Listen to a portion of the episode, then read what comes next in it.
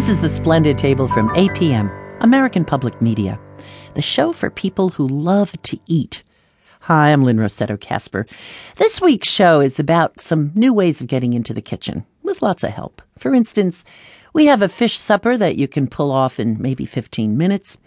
We look at the upside of cooking for just one. It's all about you. We see a side of Somalia that rarely makes the news. A Somali chef invites us into his kitchen, and we face one of the new challenges of our times the food app. I mean, just in case your life isn't complicated enough, now you have to figure out which food app is going to work for you. And there's maybe mm, a hundred thousand apps to check out. Well, this is the job for a tech expert who cooks.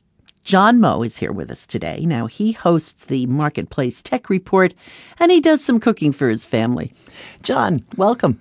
you know, Lynne, the thing is, it's going to make your life easier. That's the thing. You, you figure out what the app is that you want to work with, and then that will ultimately be a time saving device for you. John, 100,000 apps. yeah, and they don't let me test drive them for a day. I mean, I've got to put up my 99 cents. Sometimes 99 cents. Some of the ones we're talking about today, though, are, are actually free. So, uh, you know, there's, there's very little, unless you, you know, have a thing about looking at the occasional ad, you know, there, there's not much to invest in. Well, in what do you, I mean, what do you think of food apps at this point?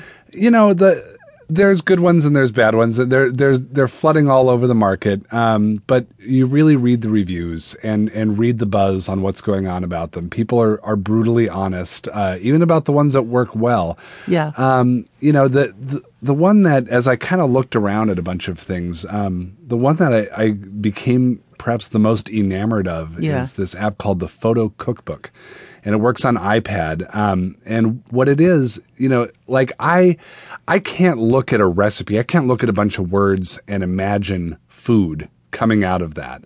Uh, I, I lack that imagination. In this one, you have beautiful photos on an iPad, which displays them really well. Oh yeah. And so you look at these finished plates of food and then you say, ooh, I want to eat that. and then you literally just point at it. You touch it with your finger and it springs to life. And, really? And then you get uh, uh, more photos of, okay, here's how much salmon you'll need. Here are, here is a photo of the number of garlic cloves, professional photography.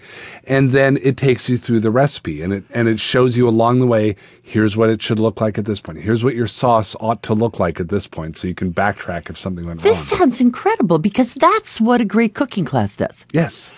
It only has about 60 recipes on it so far, but Lynne, the neat